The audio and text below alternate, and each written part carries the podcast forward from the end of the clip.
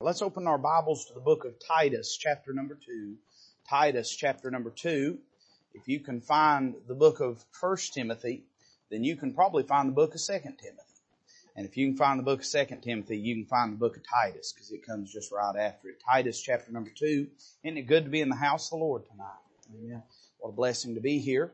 And uh, I think, Brother Jim, I just I think that's good strategy. We just need to start telling people that the kids are singing every week and uh, they need to be sure and invite their families out. And then once they get here, it's too late, right, Taylor? I mean, once they get here, it's too late, and uh, they're they're not here, but I'm gonna brag on them anyway. Um, Jerry and Jessica did an amazing job on on Friday night.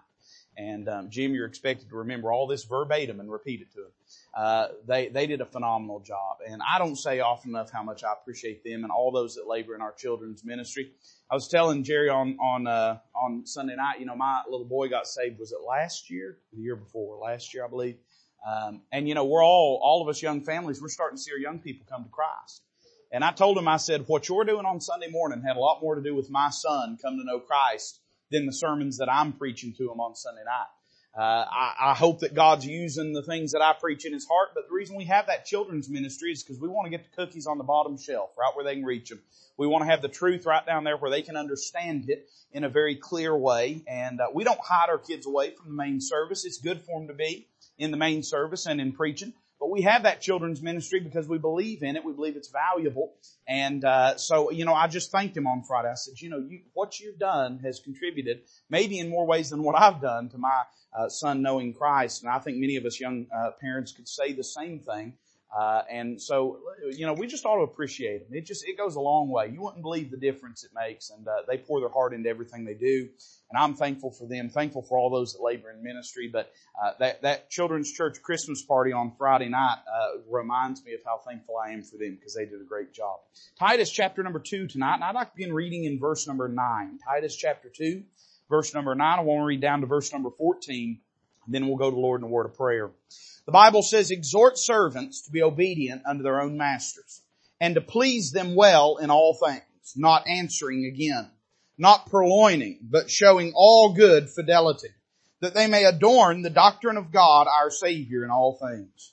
For the grace of God that bringeth salvation hath appeared to all men, teaching us that denying ungodliness and worldly lusts, we should live soberly, righteously, and godly in this present world looking for that blessed hope and the glorious appearing of the great God and our Savior Jesus Christ, who gave himself for us that he might redeem us from all iniquity and purify unto himself a peculiar people zealous of good works. Let's pray together. Father, we love you tonight. Thank you for letting us be here. I pray that the Holy Ghost would take his sword, your word, Lord, and that he would wield it in our hearts and minds. He is up to the task, Lord. I have no doubt about that. But help us to make our hearts fit to receive the Word of God. May we be uh, humble, Lord. May we be self-searching. Uh, Lord, may we be yielded unto you as you seek to do that deep work, that hard work in our heart and in our mind, Lord, of exposing areas of disobedience or of pride, Lord, tearing them down, of maybe, Father, giving us encouragement in areas where we need encouragement, Lord, correcting us where we need correction. Lord, help us to let you do that work. And we know, Lord, that we'll be the better for it and we'll surely give you the praise, honor, and glory for your deserving of it. We ask all these things in Christ's name. Amen. I want to preach to you for a few moments tonight on the grace of God.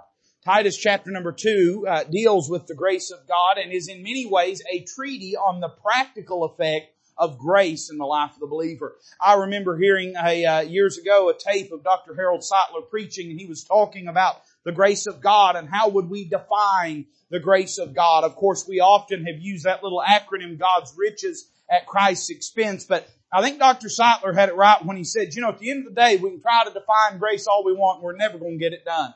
He said, you might as well try to drink the ocean as to define grace. He said, you might as well try to hug a mountain as to define the grace of God. And certainly that is true. If we were to seek to be exhaustive in describing the grace of God, well, we'd, we'd never go home. That's what eternity is. Amen. Uh, eternity is us just rejoicing in, marveling in, and glorying in the grace of God, telling that story over and over and over again, and never getting it all told of how good He's been to us and all that He's done in our life. But whenever Paul writes to the young preacher Titus, he takes the grace of God and he brings it down to a practical level.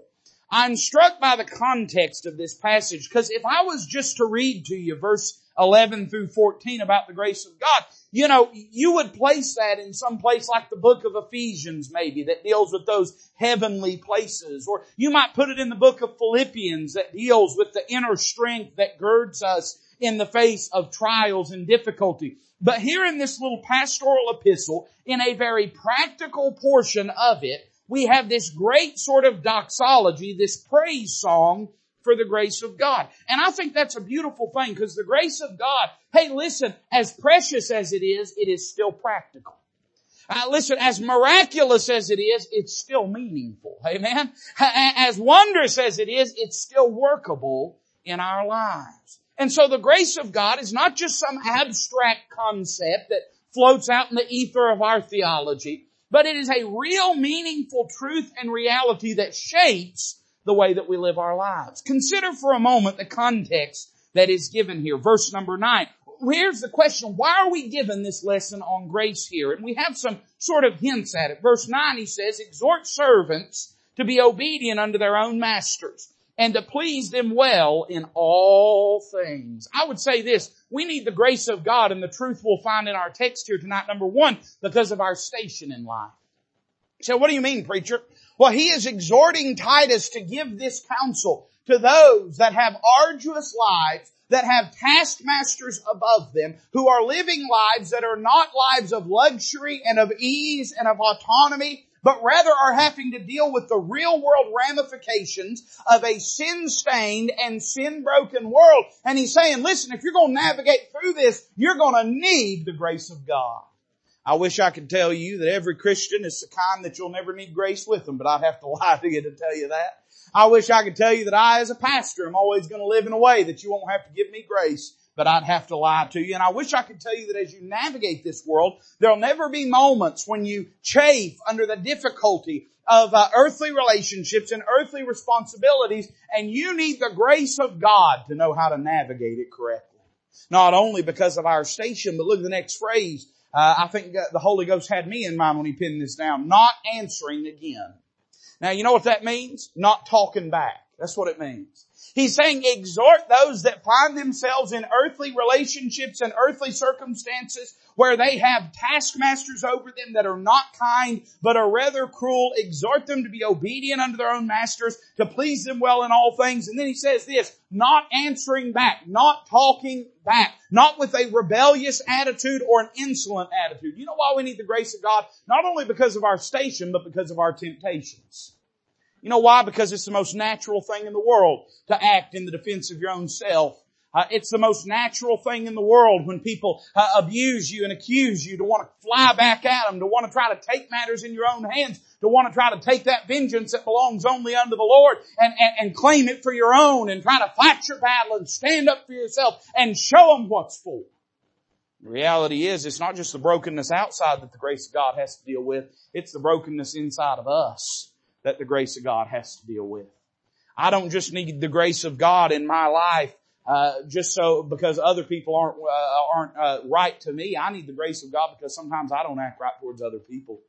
And my natural tendency, my my fallen flesh. I, I thought it was interesting. I heard a preacher say this the other day. He said, anytime someone says human nature, cross out the word human and write the word fallen in, because that's really the truth of the matter. It's a fallen nature. It's a sin cursed nature and in my sin broken condition, you say, preacher, I thought you saved. I am saved, but this old flesh is just as lost as it ever was. Uh, listen, I've been given a new man living within. I've been given a sure foundation and an anchor for the soul. But uh, the, by the works of the law shall no flesh be justified. This old flesh, uh, in it dwelleth no good thing, and my flesh is just as rotten as it's always been.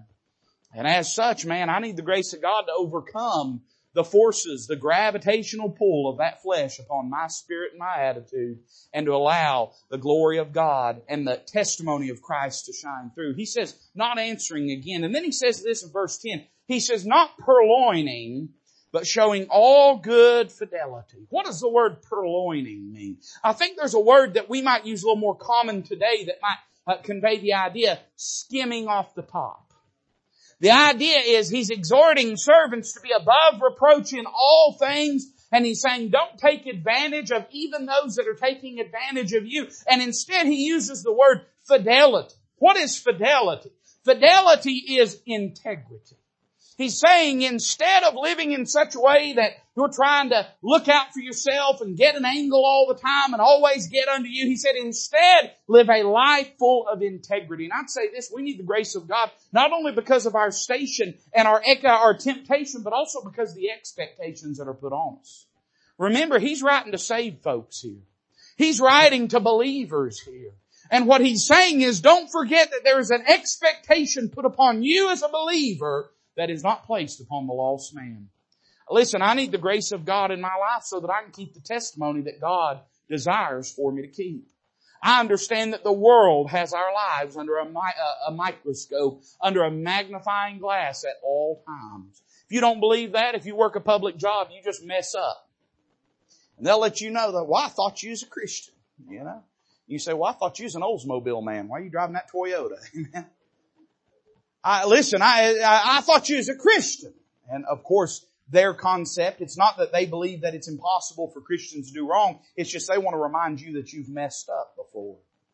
Uh, we have expectations placed upon us. And then look at the end of verse 10. I like this. He says that they may adorn the doctrine of God, our Savior, in all things. Man, there's so many good things in that verse uh, so many good things. Doctrine. I know there's people have the problem with doctrine. People don't like they don't like that word doctrine. Uh, but the Bible says that all Scripture is given by inspiration of God and is profitable for doctrine. What does doctrine mean? It means a teaching. We ought to learn the truth, the Word of God. But hey, we shouldn't just learn it, we ought to live it. He says we ought to adorn the doctrine of God, our Savior, in all things. And I need the grace of God because of our decoration. Because my life is to be a living example of the grace of God to other people. They ought to see the teachings of the Word of God in our life. And I like that word adorn. You know what it means? It means to bear it in a well way or to wear it in a way that is becoming. I'd say this very often. We have all of the doctrine a person could have and it's as straight and it's as solid as can be. We just don't wear it well sometimes. We wear it like a uh, shield to protect people from scrutiny of our life. Or sometimes we wear it like a battering ram or a charging shield that a SWAT team might have so that we can run somebody down with it. But that's not to be the way we're to wear the doctrine of God. Uh, instead, people ought to look at our lives and see us draped in the truth of God's Word. They ought to see in our life an example of what it means to live a biblical life. We ought to be a Bible believing, but not only Bible believing, a Bible living people. People ought to be able to see the Word of God. So because of these realities, because we're living in a broken world and we're a broken people and people know we're a Christian and they're watching what we're doing and we have a duty and responsibility unto God to live a life that is becoming unto Him and is glorifying unto Him. Because of this, Paul deals with the grace of God. And in dealing with God's grace, he deals with three realities concerning the grace of God. And I want you to notice them with me tonight. Look at verse number 11. The Bible says this, for the grace of God that bringeth salvation hath appeared to all men. What an amazing verse. Here we have the revelation of the grace of God. You know, the Bible on several occasions speaks of the grace of God and particularly in regards to the plan of redemption for humanity as having been a mystery. Now, the word mystery in the Bible is not like the word mystery that, that we use today. When we think of a mystery, we think of something that cannot be found out. But the word mystery in the Bible goes a step further. It does mean something that could not be found out by human intuition or human investigation. But it also means something that has now been brought into the light. It has been revealed and disclosed unto us. Bible talks about the mystery of the wisdom of God, the mystery of, of dispensations, uh, the mystery of God, Christ in us, the hope of glory. There are several mysteries that are spoken of in the Word of God, but one of those is the mystery of the grace of God. There was a time when it was known only to the heart of God Himself. But we no longer live in that time. We now live in a time where the grace of God, His willingness to take all the wondrous uh, that He is and, and put it to our account, not through our own merit, not through our own earning, not through our own good works, but through His own love and mercy, that reality of God's character and nature is now revealed to mankind. I've been preaching through, teaching through talking through, I don't know what you call it, excuse me, the book of Ephesians in Sunday school. And one of the things that we've dealt with in Ephesians chapter number two is how that God in seeking to express grace as a component of His character, He un, uh, unveiled to humanity this plan of redemption through their brokenness. Uh, one of the questions people will often ask is, why did God allow Adam to sin in the garden? And it's a good question.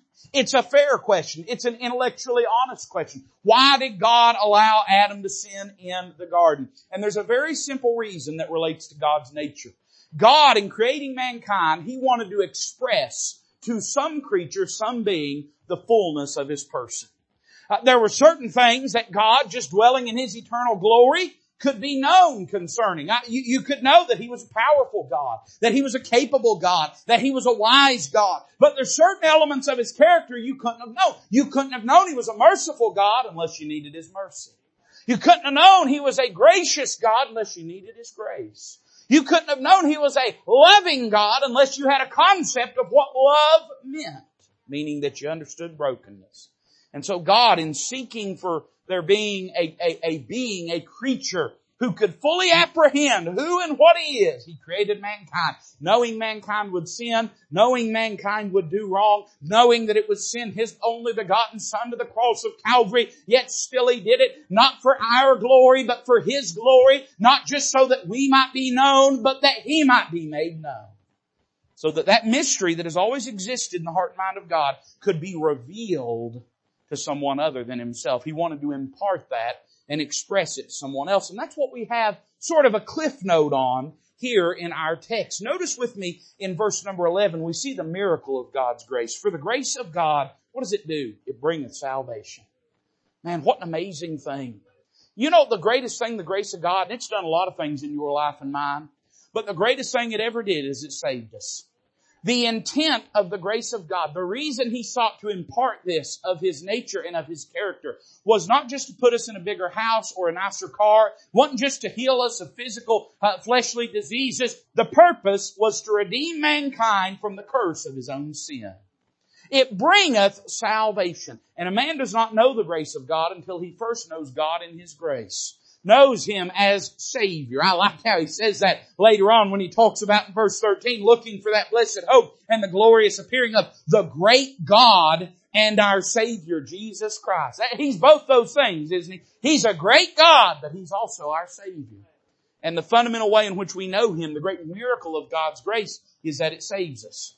A person, whatever they may know about God, they don't know God unless they know Him in His grace. And to know Him in His grace is to have come, to come to Him for salvation and receive that salvation unto Himself.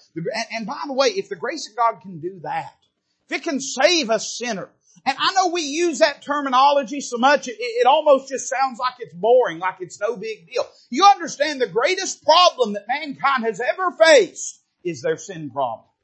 And the grace of God addresses that. The grace of God overcomes that. The grace of God rectifies that we see the miracle of God's grace, but then we see the manifestation of God's grace. A lot of people misinterpret this. It says, hath appeared to all men. And a lot of people will really try to, I mean, they'll do, they'll do, uh, intellectual cartwheels to try to make that mean something it doesn't. That does not necessarily mean that every person walking the earth fully is aware of or apprehends the grace of God. Nor is it necessarily saying that every man walking the earth, if they can look up at the sun, they're, eh, they're partaking in the grace of God, the goodness of God. Certainly it's true that every human being does partake in, in God's benevolence and God's favor in the very fact that we're allowed to draw breath. We don't deserve that. The very fact that we can see the sunlight, a sunrise, a sunset, breathe in oxygen, hey, that is the grace of God. He's being gracious to us. But that's not what Paul's talking about here. He's not speaking, I'm going to use some $10 words here, but I'll explain them. Listen, he's not speaking of an appearance in a quantitative way, but in a categorical way. So what do you mean, preacher? Well, he's not saying every single person walking around is seeing the grace of God. He's saying the grace of God has appeared to every type of person that is in existence. So what do you mean, preacher? Well, it's appeared unto every people. It crosses racial lines, financial lines, political lines, social lines, cultural lines. The grace of God extends to anybody that's willing to receive it. God doesn't care what your background is. Uh, God doesn't care what your foreground is. God doesn't care what you've been through. Uh, God's willing to save you no matter who you are, no matter where you are. The manifestation of God's grace. God didn't form a queue, form a line, and, and, and, say if you meet this criteria, line up and, and show up. That's what the Calvinists believe. but That's not what your Bible teaches. Your Bible teaches that He said, any that come unto me, I will in no wise cast out. That He tasted death for every man uh, and that any that come unto him, he'll save, he'll redeem, uh, that he so loved the world, uh, that he gave his only begotten son, that whosoever believeth in him should not perish, but have everlasting life. We see the manifestation of God's grace. Then look at verse 12. He says this, teaching us that. Now I'm going to stop there. We're going to deal with this more in, in detail here in a moment. But let me just say there is a message to God's grace. So what do you mean by that, preacher? Well, I mean this. It ought to be when we recognize and apprehend the truth of the grace of God that that informs some things in our life, that that changes us, that that defines us in certain ways. One of the things we've been teaching about in the book of Ephesians, and this is the central theme of the book of Ephesians, is the displacing of our old identity with a new identity in Jesus Christ. When I got born again, it taught me some things. It taught me that what I was wasn't enough. It taught me that who He is is all I need. It, it, it, taught me that the way I was living was the wrong way, but it taught me that the life He'd give me was exactly what I need. It taught me some things. And I'd say this, that when we get born again, that's really what the transformation of the Christian life is. It's the grace of God disclosing and making real to us, galvanizing in our soul certain truths and realities that it both implicitly and explicitly teaches us. In other words, God changes our worldview, changes how we think, changes what we believe by His grace. And then look at verse 14. So he's listing all these things about the grace of God. For the grace of God, it bringeth salvation. It hath appeared to all men. It, it, it teaches us. But then he says this, speaking of Jesus Christ, who gave himself. So what does the grace of God do? It brings, it appears, it teaches, but then it gives. And here we have the means of God's grace. What does the grace of God give unto mankind? Well, it gives God himself. Because God and our great Savior, Jesus Christ, gave himself for us. What a wonderful trade that is, uh, that he'd be willing to trade him for me. I wouldn't have traded him for me if I'd been him, but he traded him for me. He said, I'll take all that I am and give it unto you if you'll just take all that you are and give it unto me. That still don't make sense to me. I've been trying to compute that thing for 20 years now, and I still can't make sense out of it except to say glory to God that He gave Himself for me. So we have here the means or the foundation or the premise of the grace of God.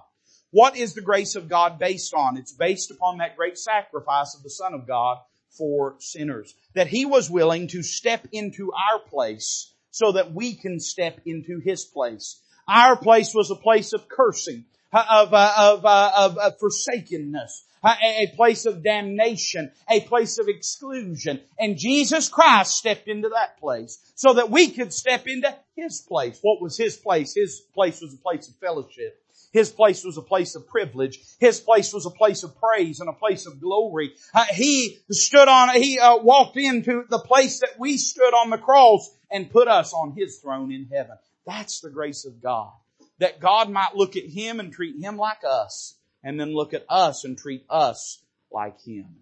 Paul deals with the revelation of the grace of God. But let's go back and pick up that phrase back in verse 12. He says this, For the grace of God that bringeth salvation hath appeared to all men, teaching us that denying ungodliness and worldly lusts, we should live soberly, righteously, and godly in this present world, looking for that blessed hope and the glorious appearing of the great God and our Savior, Jesus Christ. We see in this not only the revelation of God's grace. So if I'm going to live the way that I need to live, if I'm going to be the Christian I need to be, I need to understand what the grace of God is. And it is essentially, as we've already said, God's riches at Christ's expense. It's the fact that He took my place on the cross to give me a place in fellowship with God. That there was that great exchange that took place between us, and I didn't deserve it, I didn't earn it, I didn't work for it, I didn't pay for it. Just through His own grace, because He's a loving God and a gracious God, He said, I'll take your place and give you my place. That's the grace of God. We're going to understand how we need to live, we need to understand that. And then understanding that, that will teach us some things. We see here the education of the grace of God. when you get born again, there are some things that are immediately apparent to you.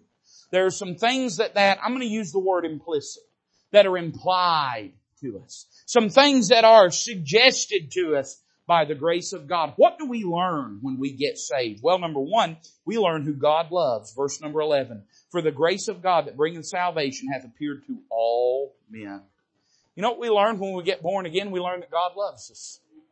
And when we extend that beyond and recognize the truth of the availability of salvation to any and all that will come unto the Lord, you know what we learn? We learn that God is a loving God that loves all men. We learn that He's willing to love those that are not lovable. He's willing to love those that cannot love Him the way that He deserves to be loved. For never a one of us has ever loved Him the way He deserves to be loved. We learn that He loves us preemptively. He, we love Him because He first loved us. We learn that, we, that He loves us sacrificially because God commendeth His love toward us in that while we were yet sinners, Christ died for us. We learn that He loves us in a transcendental way, meaning what? Meaning that He elevates us through His love, uh, that He exalts us through His love, that He delivers us through His love. We learn who God loves. And the basic fundamental truth when you get born again that you've come to terms with is that God loves you. He loves you and He loved you enough that He died on the cross for you, willing to take your place. We learn who God loves. Then look at verse 12, teaching us that what? Denying ungodliness and worldly lusts, we should live soberly, righteously, and godly in this present world. We not only learn who God loves, we learn what we should leave.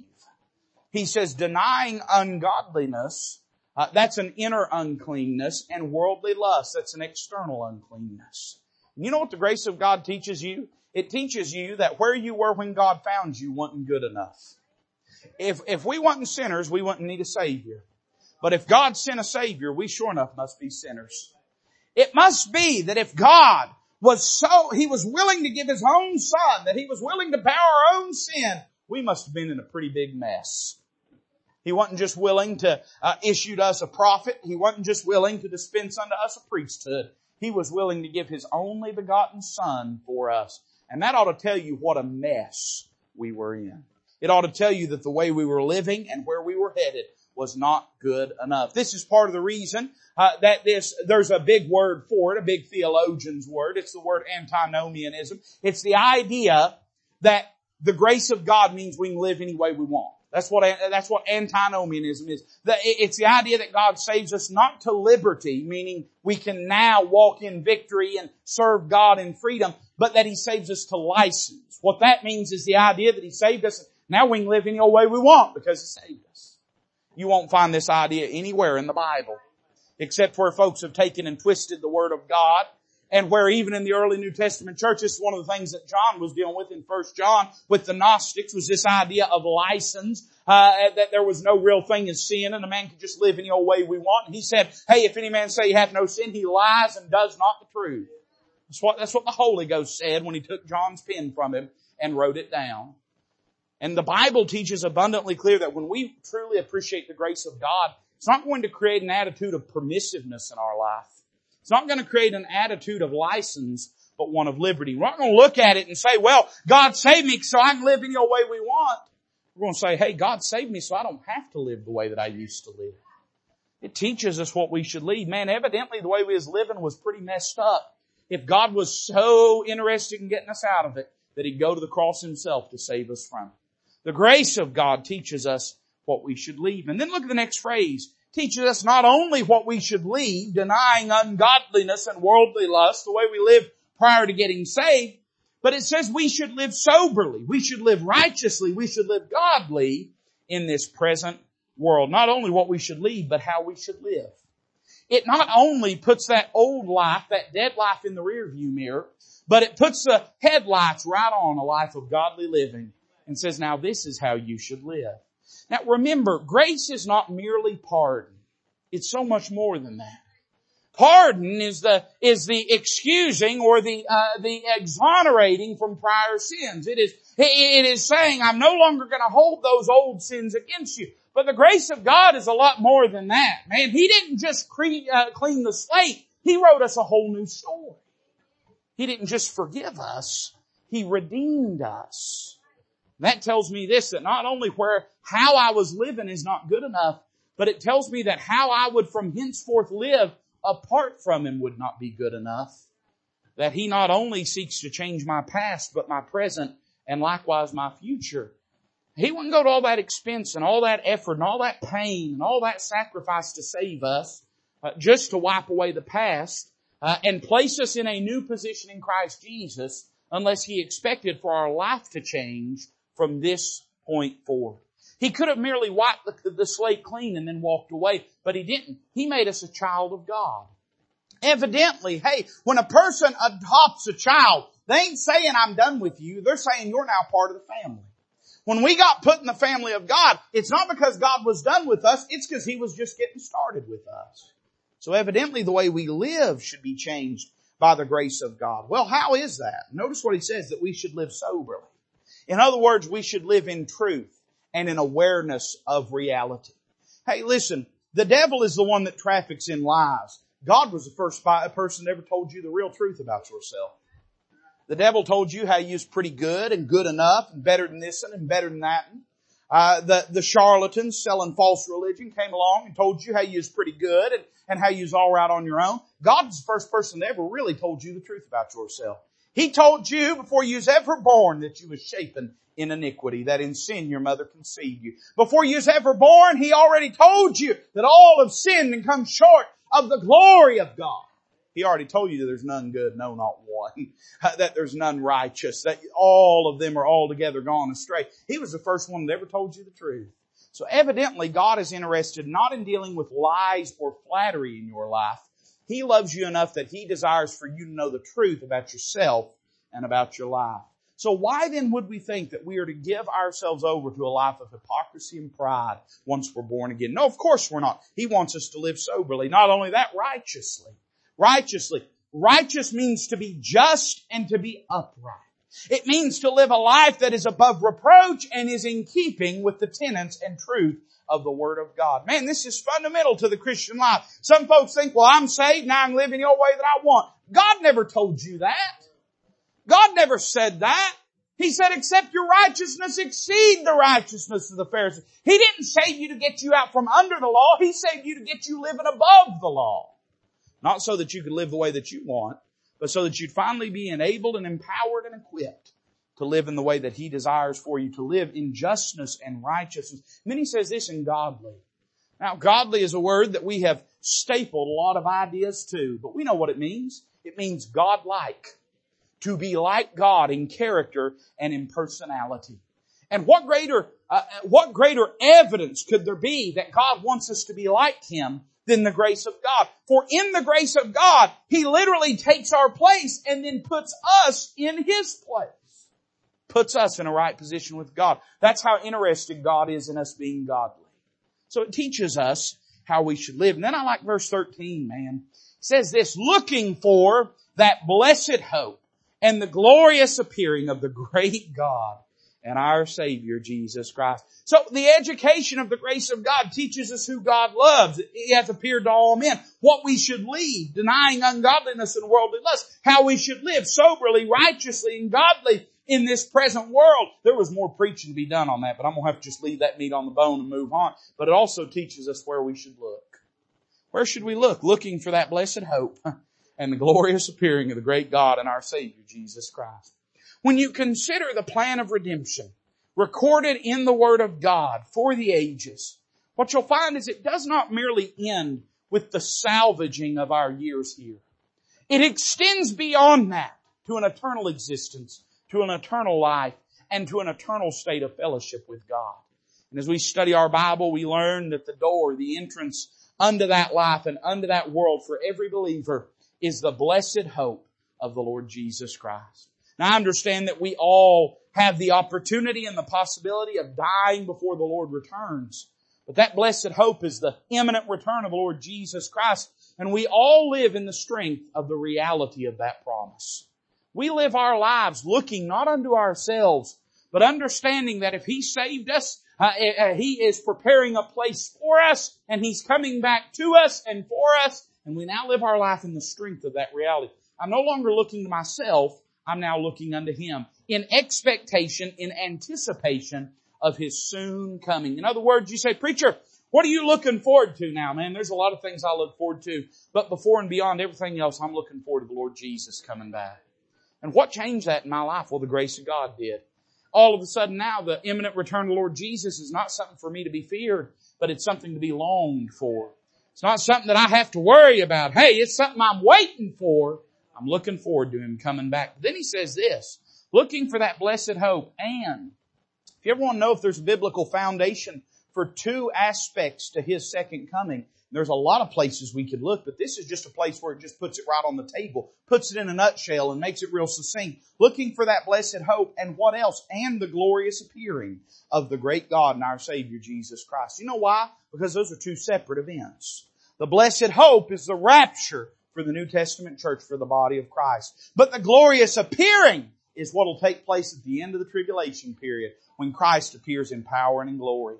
And you say, preacher, why would I as a believer be looking forward to that? Here's why, because everything is going to be set right in my life at the blessed hope. But everybody's going, everything in everybody else's life is going to be set right at the glorious appearing.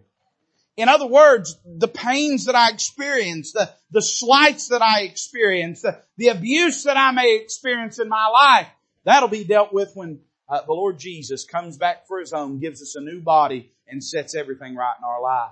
But now what about those people that did me that way? Well, there's coming a day at the glorious appearing where they likewise will be dealt with. In other words, the grace of God takes my, my focus off of whatever temporal vengeance that I might be able to exercise and puts it upon the eternal promises of God that one day He's coming back to set all things right.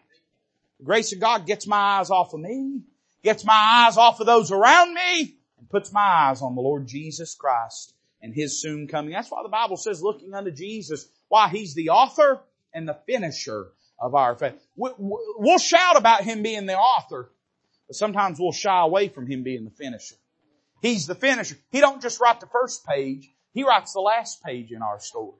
And we can trust Him to do so. We see the education of the grace of God. And then what does that produce? Well, it produces a transformation.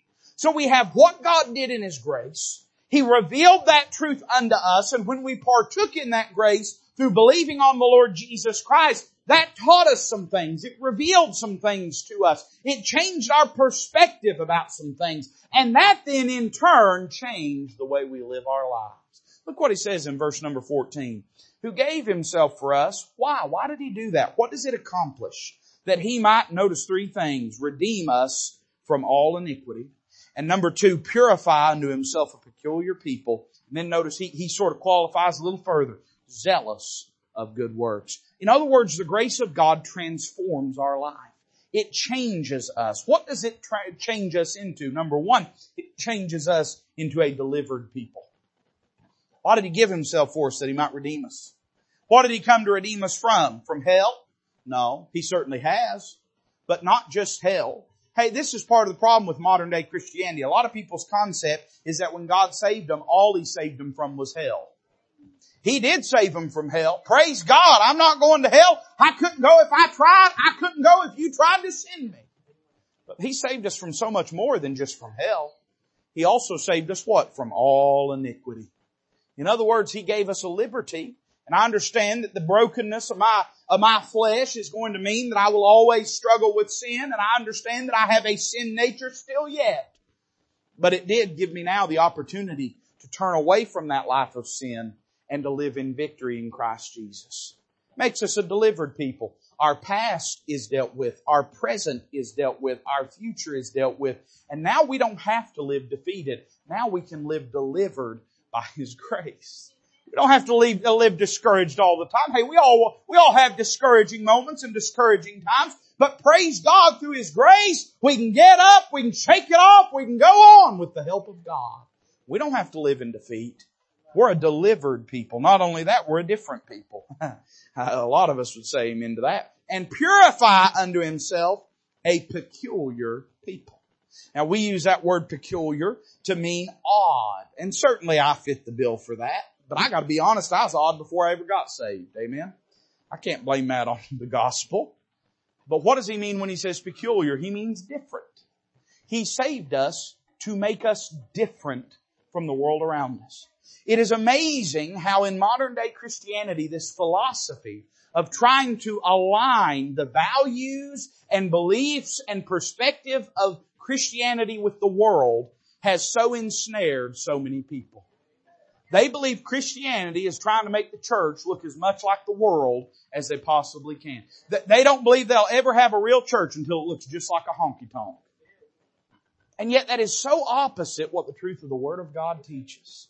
Instead, the Word of God teaches abundantly and, and clearly that God saved us to change us. The grace of God suggests that we need changing and the grace of God affects that change in our lives. He sought to purify us because let me tell you something. If you're purified, you're going to be different than this world because this world is not a pure place. It's a polluted place. So by virtue of Him changing our life, we become different. So He's not talking about odd for the sake of oddness. He's not making, talking about making a spectacle out of ourselves or, or trying to do something that we can exult and boast in the flesh about how different we are. But He's saying that if you live a life that is clean and consecrated, you're going to be different than the world around you. And that's not a bad thing. We need to, and I don't know where, when we quit doing this in, in Bible Christianity, but we need to be teaching our people it's okay to be different. That's okay. Why is the, the message of the world is it's okay to be different in a depraved way? Why can't we teach our people it's okay to be different in a godly way? There's nothing wrong with that. Uh, in fact, there's something wrong with your Christianity if it looks like worldliness instead of Christianity. There ought to be a difference in the way that we are. And how could we claim that something as big as the, I like this story, man. I remember hearing this years ago about a preacher that my pastor used to do this church I grew up in. They have children's ministry and uh, you know, they had a bus ministry. They was bringing a lot of kids in and, and it was very evangelistically focused. And so almost every week they'd have young people that, that had made a profession of faith. And I still remember some of y'all went to church there. You know exactly what I'm about to tell you about. At the end of the service, they'd bring little kids in. They'd have them little green cards in their hand where they'd made a profession and they'd bring them before the, the pastor and, and my pastor would ask them questions and, you know, do you know that you're saved? Where would you go if you, if you died and so on and so forth. And, and I remember hearing a story years ago about a little girl that uh, went and got born again in a, in a children's ministry and they, they brought her out and stood her before the pastor and he asked all the questions, honey, what'd you do today? I got saved. Uh, well, uh, how, how'd you get saved? Well, I asked Jesus to come into my heart and, and forgive me. Well, if you died right now, where would you go? Well, I'd go to heaven when I die. Well, honey, what about 10 years from now? Would you still go to heaven? Yeah, I'd still go to heaven. And, and, and the pastor finished. He started to move on. And a little girl spoke up and said, preacher. And he said, yes, honey, what is it? She said, I've got a question. And he said, well, uh, that's fine, honey. What is it? I, uh, whatever your question is, I, will try to answer it. She said, if somebody as big as God lives in me now, won't he stick out? Man, out of the mouth of babes. God didn't save us to, to maintain the status quo. God saved you so He could stick out in your life. We ought to be a different people, different than the world around us. And then notice the end of verse 14, He says this, zealous of good works. Well, he saved us. He transformed us through His grace into a delivered people and a different people. But He also sought to transform us into a dedicated people. Most of y'all remember before you got born again, you didn't care nothing about doing good. Didn't interest you wasn't fun to you. It wasn't fascinating to you. But when the grace of God takes up residence in a person's life, they all of a sudden have a new hobby and it's serving the Lord. And that's not by accident. Zealous, excited, enthusiastic, dare I say fanatical about serving God. The Bible says this, Paul writing to the church at Corinth spoke of a group of believers, said they're addicted to the ministry. I like that, man, addicted to the ministry. Well, listen, we, we, we ought to be so hooked on the Lord Jesus Christ, we need Him worse than a junkie needs their next hit.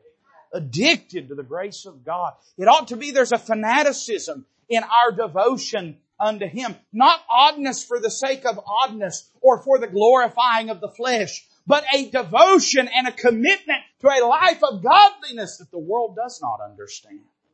Why do we believe our Christianity is out of line if the world doesn't understand it?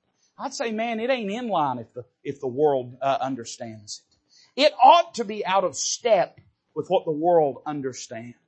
So He saved us that we might be devoted, dedicated unto Him. Nowhere in the Bible do you find when Christ spoke of discipleship of Him minimizing the burden or the commitment. You never have anybody come to the Lord Jesus and saying, well, I want to be a disciple of yours and Him saying, all right, well, sign on this piece of paper and I'll call you in a few months. It's always pick up your cross. Follow me. Put your hand to the plow and don't look back.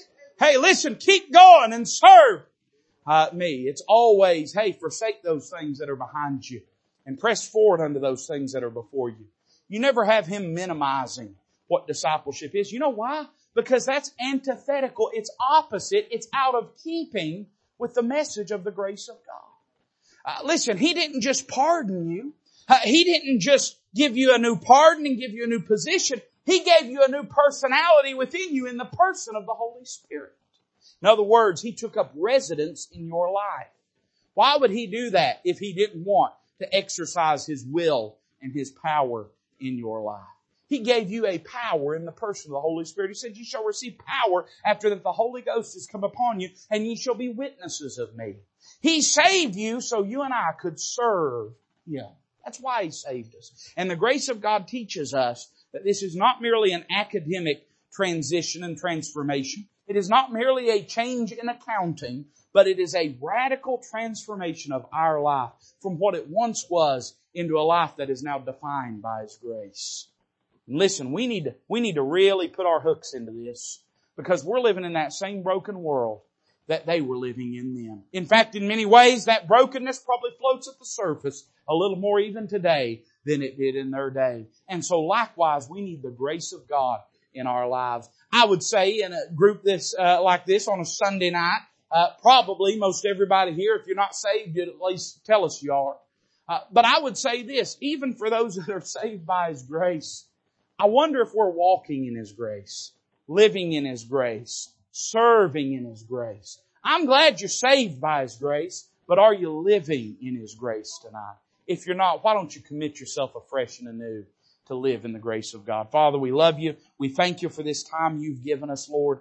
I pray that you'd bless this invitation. I pray that your people would get help. I pray they'd not shy away from dealing with you tonight. I pray they'd not give the flesh victory and, and, and yield unto it, that they'd not give the devil right away in their life to make the decision about whether they deal with you. But Lord, that they would instead take this matter into their own hands, meet you in this altar, and let you have your will and way in their lives. Bless our time together. Father, we love you. We ask it in Jesus' name.